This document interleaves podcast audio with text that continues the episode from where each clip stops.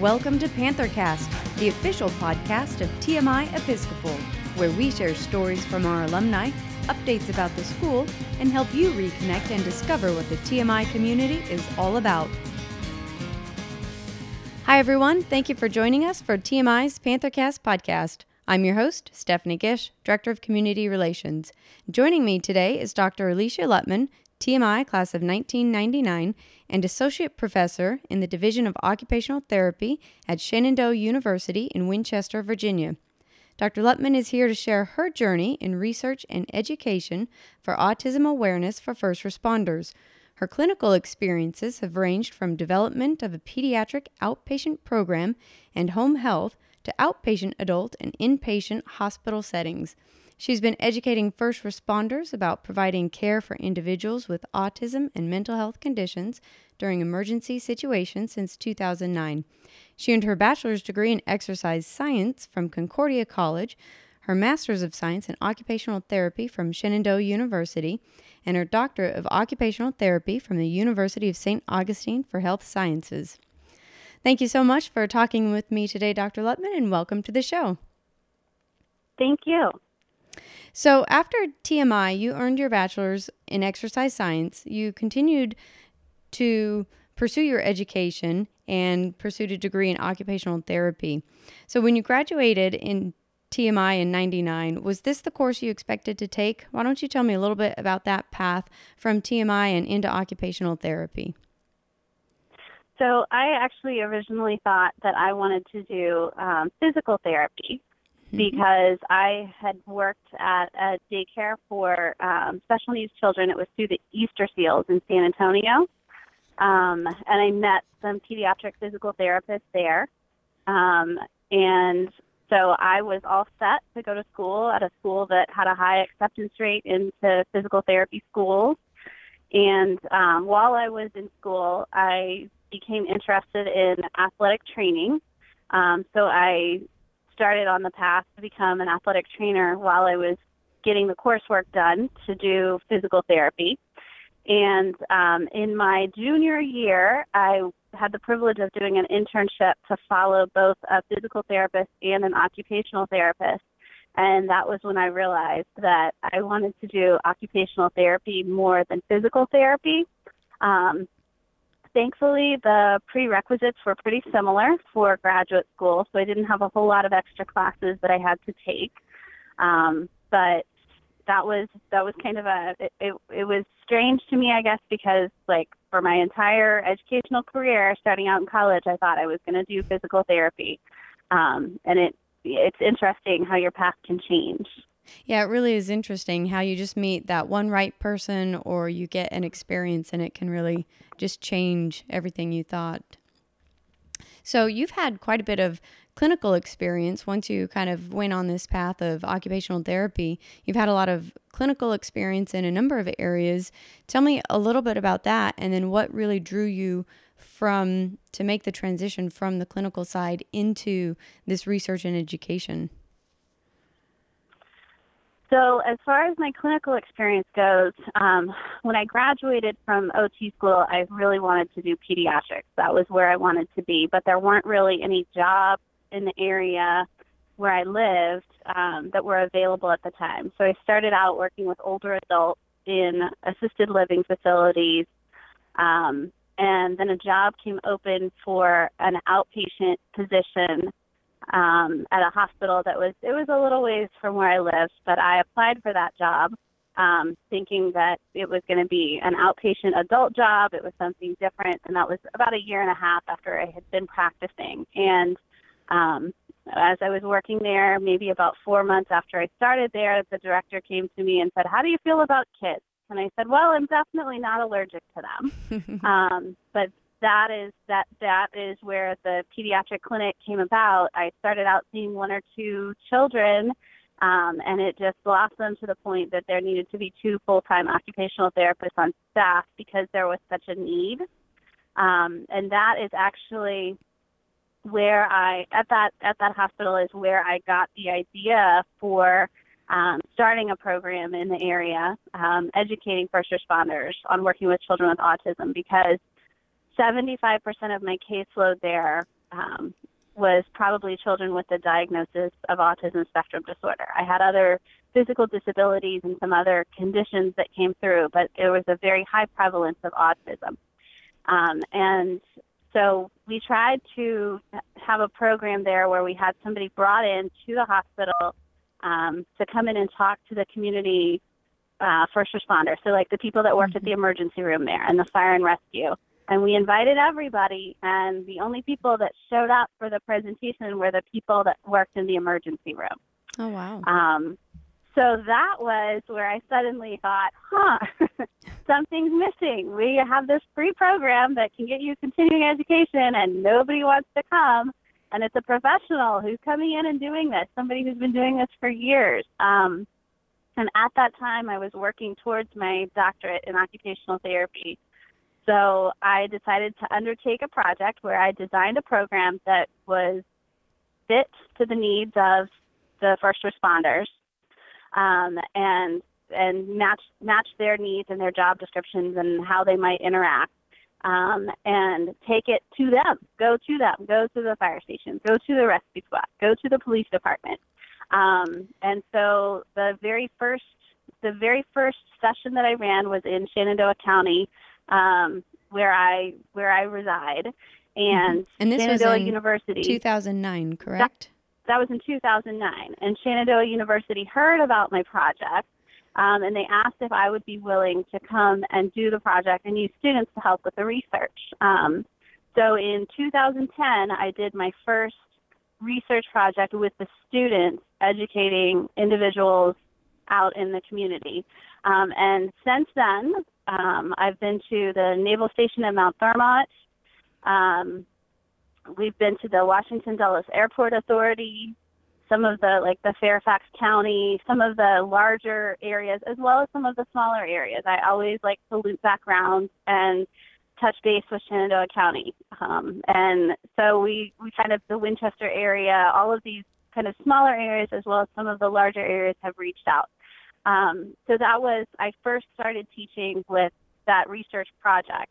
And as I was there more, they said, you know, why don't we see about this class and this class? And so I started teaching, and I've taught lots of different classes within the program. Um, but now I teach um, I actually teach the anatomy cadaver lab, mm-hmm. um, and I do the research class, and I do some other classes within the program. Um, but the whole time, I have also kept clinical time, and so I've been able to kind of go in and out of different settings to work. Um, so I've been through the skilled nursing facilities, and I've been through. Um, currently, my practice is in um, school-based pediatrics. Is what mm-hmm. my clinical time is. Um, but the, the neat thing is, I've been able to bring students in with me. So while while I'm working as a clinical, you know, as a clinician, I can also kind of be in there as an instructor for them for some of their clinical experiences as well. And some of the students, they've also, you mentioned when you first got started, they helped with some of that research. Do you still bring them in on that research and keep them involved that way?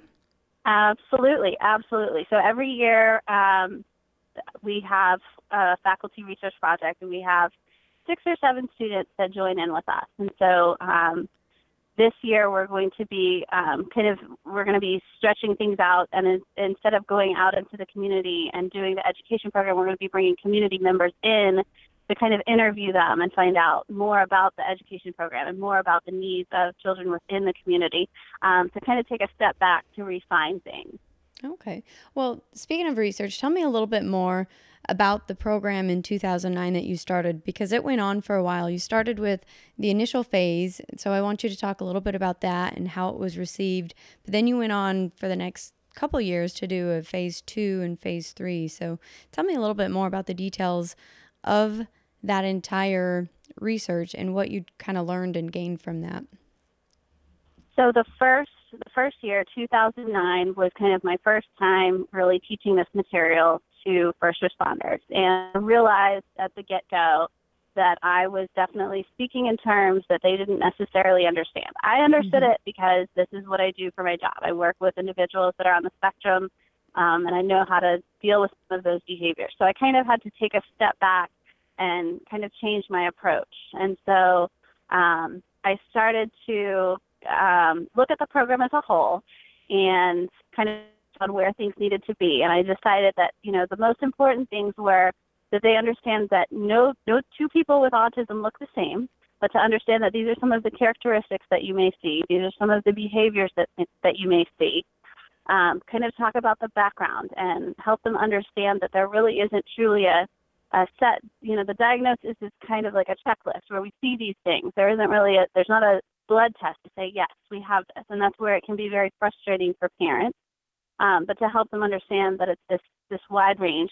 And then how to kind of diffuse the situation because if you get called into a crisis, an emergency, there's likely not going to be your typical behaviors that you're going to see. So kind of how to how to do your job, what you need to do within the realm of what's going on during the crisis situation.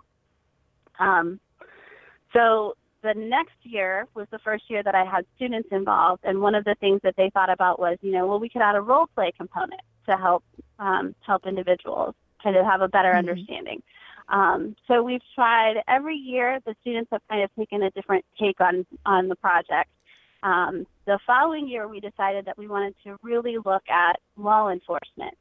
Um, and so we kind of changed some aspects about the program to really be geared more towards the law enforcement individuals as opposed to somebody who's maybe, you know, fire and rescue, they may be trying to get somebody out of a building um, that, you know, there's fire alarms going off and things like that.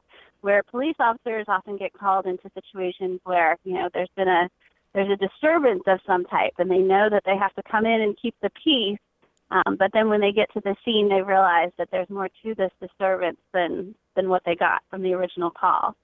Um, and I think everybody has a different role, from fire and rescue to the police officers, and so we have to appreciate those roles um, and recognize that how they interact with these individuals may be a little different. Um, so we took one year, um, we actually interviewed um, specific officers from different agencies. So we had a a drug enforcement agent. Um, we had some school resource officers. We had state police officers um, who came in and actually did interviews so that we could talk about the training that they were actually receiving um, so that we could help to kind of refine some of the things that they needed to meet their, their job requirements.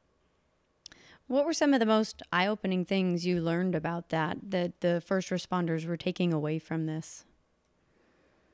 Um, I think one of the biggest challenges for me was helping them understand that I'm I'm not here to talk about being a first responder.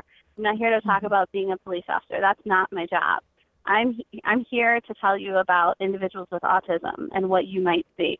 And I think oftentimes, you know, when you when you go to a course, you think, oh yeah, I'm going to come in here and this person's going to tell me, you know, how to do my job. And I think that was kind of a challenge that I needed to overcome because I'm an occupational therapist and it's kind of like, what does occupational therapy have anything to do with, you know, law enforcement? Mm-hmm. Um, but but really, the kids that I was seeing in the clinic were interacting with law enforcement officers on a regular basis because of things that were going on. Um, so I guess I'm kind of that that bridge connection, and it was mm-hmm. kind of a it, it made me take a step back to say, how can I, you know, break through that barrier and get through some of those stereotypes. And I think some of the stereotypes were also challenging. Yeah, I believe that. Um, what kind of tips did you find were most beneficial for the first responders? If you, if we have any that are perhaps listening to the podcast, what are some of the things that you would give as takeaways that you do in your education for first responders? I think one of the most important things is to understand that individuals with autism are on a spectrum, and so some may be able to communicate with you um, and some may not be able to communicate with you. And there are some who communicate by repeating what you have just said to them. Um, so they may not actually be answering the question that you asked, they may just be saying the last part of the question. Um, and I think sometimes individuals that have what's called echolalia, where they repeat back what they have heard, um, sometimes it can come across as somebody who's like they're mimicking someone, like they're making fun of them, mm-hmm. um, and that's not what they're actually trying to do to that officer. That's just how they communicate because they um, they are unable to communicate on their own. Um, so I think that's just to think about the communication and that maybe you have to show them, maybe you have to draw a picture. um, and try not to use the word take. Like, I'm going to take your blood pressure, I'm going to take your temperature, because for an individual that is higher functioning, things can seem very literal, and so they can think that you're actually going to be taking something from them. Mm-hmm. Um, so I think we have to be careful about our word choices, and just understand that um, the the more the the more riled up and the more upset that they become, um, the harder it's going to be to keep the situation under control. And I think one other thing that we really need to consider in general in the population as a whole is that um, anger and aggression, it, especially in boys and men, um, is actually it can often be anxiety and depression that's just manifesting itself as anger and aggression. So this may just be a very anxious individual that's kind of lashing out at you. Those are those are great tips. And kind of along those same lines, would you have any recommendations for someone who's perhaps a caregiver and in that situation when first responders are called out? Is there anything that the the caregiver can do to help keep the situation calm? Um, I think it is important to, especially if they're nonverbal, to help communicate um, what the individual, you know, what the individual's likes are, dislikes, or if they have allergies. Um, but also to kind of be more proactive as a as a caregiver, and like if you're, you know, if you're a parent or a caregiver, make sure that there's an information sheet that is provided to the 911 dispatch center so that, especially if it's a, an individual that tends to elope or run away, um, they have a current picture and they kind of have all the information that they need right there on a sheet that they can pass out very quickly if they need to, if there's a search that needs to happen. And I think it's also important um, for caregivers to understand that, especially children on the autism spectrum, they're very drawn to water.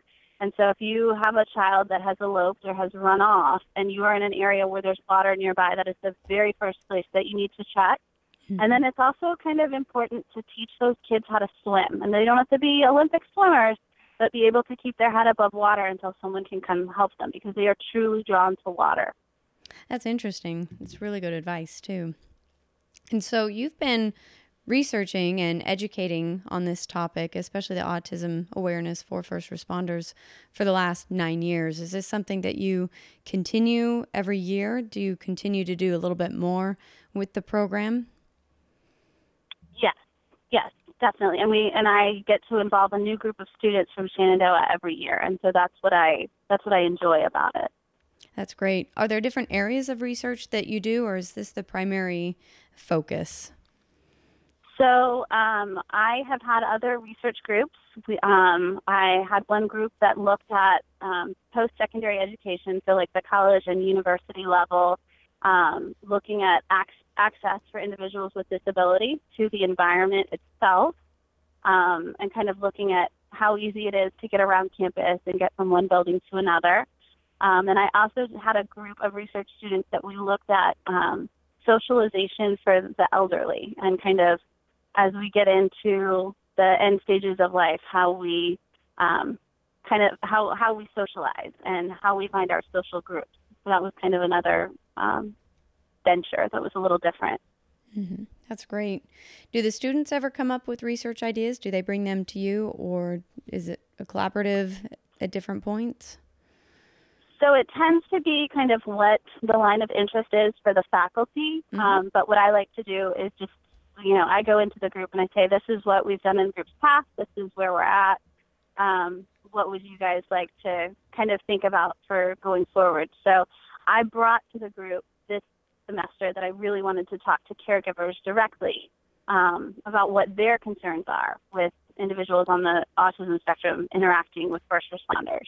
Um, and then they've kind of they're kind of working to come up with ideas about what our research question will be and kind of how you know what our interview questions will be that's really great. That's good. So before we wrap up, I have some fun, a round of TMI questions for you that might take you down a, a trip down memory lane if you're ready. So, what sure. what clubs and organizations were you involved in while you were at TMI? So um, I was on the cross country team and I ran distance track. Um, and then there was also a club that was just starting, and we called it the Environmental Explorers. And I have no idea if that's still going on, but it was um, it was started by one of the math teachers, and um, Colonel Moore was also in charge of that. And so we did some camping ventures and things. Um, but I feel like I feel like TMI has changed since I was a student there. Just kind of looking at all of the the different opportunities and things that are going on for students. I feel like there's there's a lot more now than there were back then. There are definitely a lot of opportunities and and a lot of different clubs. The students will come up with ideas for the clubs and find a faculty sponsor. So we've we've definitely got a wide variety there of whether it's a club or some of the bigger extracurricular programs. We don't have the environmental explorers anymore, but maybe after listening to this, maybe some of the students will get that started again. what is what is your best memory from TMI? Um, I think some of my best memories were um, probably moments of of being challenged. I feel like there were a lot of um, situations that uh, they were very frustrating for me in the moment. Um, but then later on in life, when I look back at it, I was like, oh, yeah, okay. um, so I think I think just kind of being pushed to be the best that I could, even though sometimes it was very frustrating because of the level of challenge. That's great. We don't appreciate it in the moment, but after the fact, we definitely do. Yes. Yes. So, did you have a favorite teacher at TMI, and who was it? Um, I think I don't. I think it was kind of tied for two. Um, I really loved chemistry with Mr. Jean. Um, I think my favorite thing was that on National Mole Day, he would go out into the hallways and spread a chemical that would make a loud popping noise when you stepped on it. mm-hmm. um, he, he absolutely loved to do that. Um, and then I think that my my tied favorite would have been uh, Mr. Ravella. I had him for a couple semesters of Spanish, and um, just the stories that he would tell. He was just so vivid um, that I think I really, I really enjoyed learning Spanish with him. I've definitely heard a lot of our alumni over the years say that those two teachers were were on their top. So I know you're not alone. so what is what do you think is the biggest and most important lesson that TMI taught you or prepared you for? Um, I think overall, TMI helped to prepare me for college because I can remember sitting, especially, I felt very strongly about my abilities to write. Um, I felt very strongly with that um, when I was like in my, even in my freshman English class. I just, I felt like I was looking around at my fellow students who were really struggling with certain aspects of things. And I absolutely love to write, and I've written a lot of um, articles because of research. Mm-hmm. And I just I have to do a lot of writing, and my students have to do a lot of writing now. And I feel like I really learned how to be a strong student, um, and I just was so much more prepared than maybe some of the other students that I was in school with in my undergraduate education. That I just felt like I kind of I was I was ready to hit the ground running. That's really good to hear. And do you have any advice for our graduating seniors this year? Um, I think just expect the unexpected mm-hmm. because you're going to have everything planned out and you're going to think that everything's going to go one way and then everything's just going to flip upside down and it's okay. That's kind of that's kind of what it's about. Yeah, that's that's definitely great advice. I I think everyone can relate to that. um so I'm going to be including some of the the links in our show notes. You sent me a video and some publications that I'm going to include that uh, are related to the autism awareness for first responders and some of the school resource officers. If anyone wants to learn more about the work that you've been doing, is there anywhere online that they can go to follow you or your work? Um, sure. I um, because I teach at Shenandoah University. If you um, just go to the su.edu um, webpage, um, if you go to the faculty directory, I'm right there, and you can email me from the faculty directory. Perfect. Well, those are all my questions for you. And so I just want to say thank you again for taking the time to visit with me a little bit today. Yes, thank you. Well, keep up the great work, and we'll be looking forward to seeing what research and programs you develop in the future. Thank you. Thank you for listening to TMI's Panthercast. We hope you enjoyed this episode. If you did, please leave us a review on iTunes or anywhere that you listen to podcasts. We'd love to hear your feedback and show ideas, so leave us a comment, email, or connect with us on Facebook, Instagram, or Twitter using at TMI Episcopal.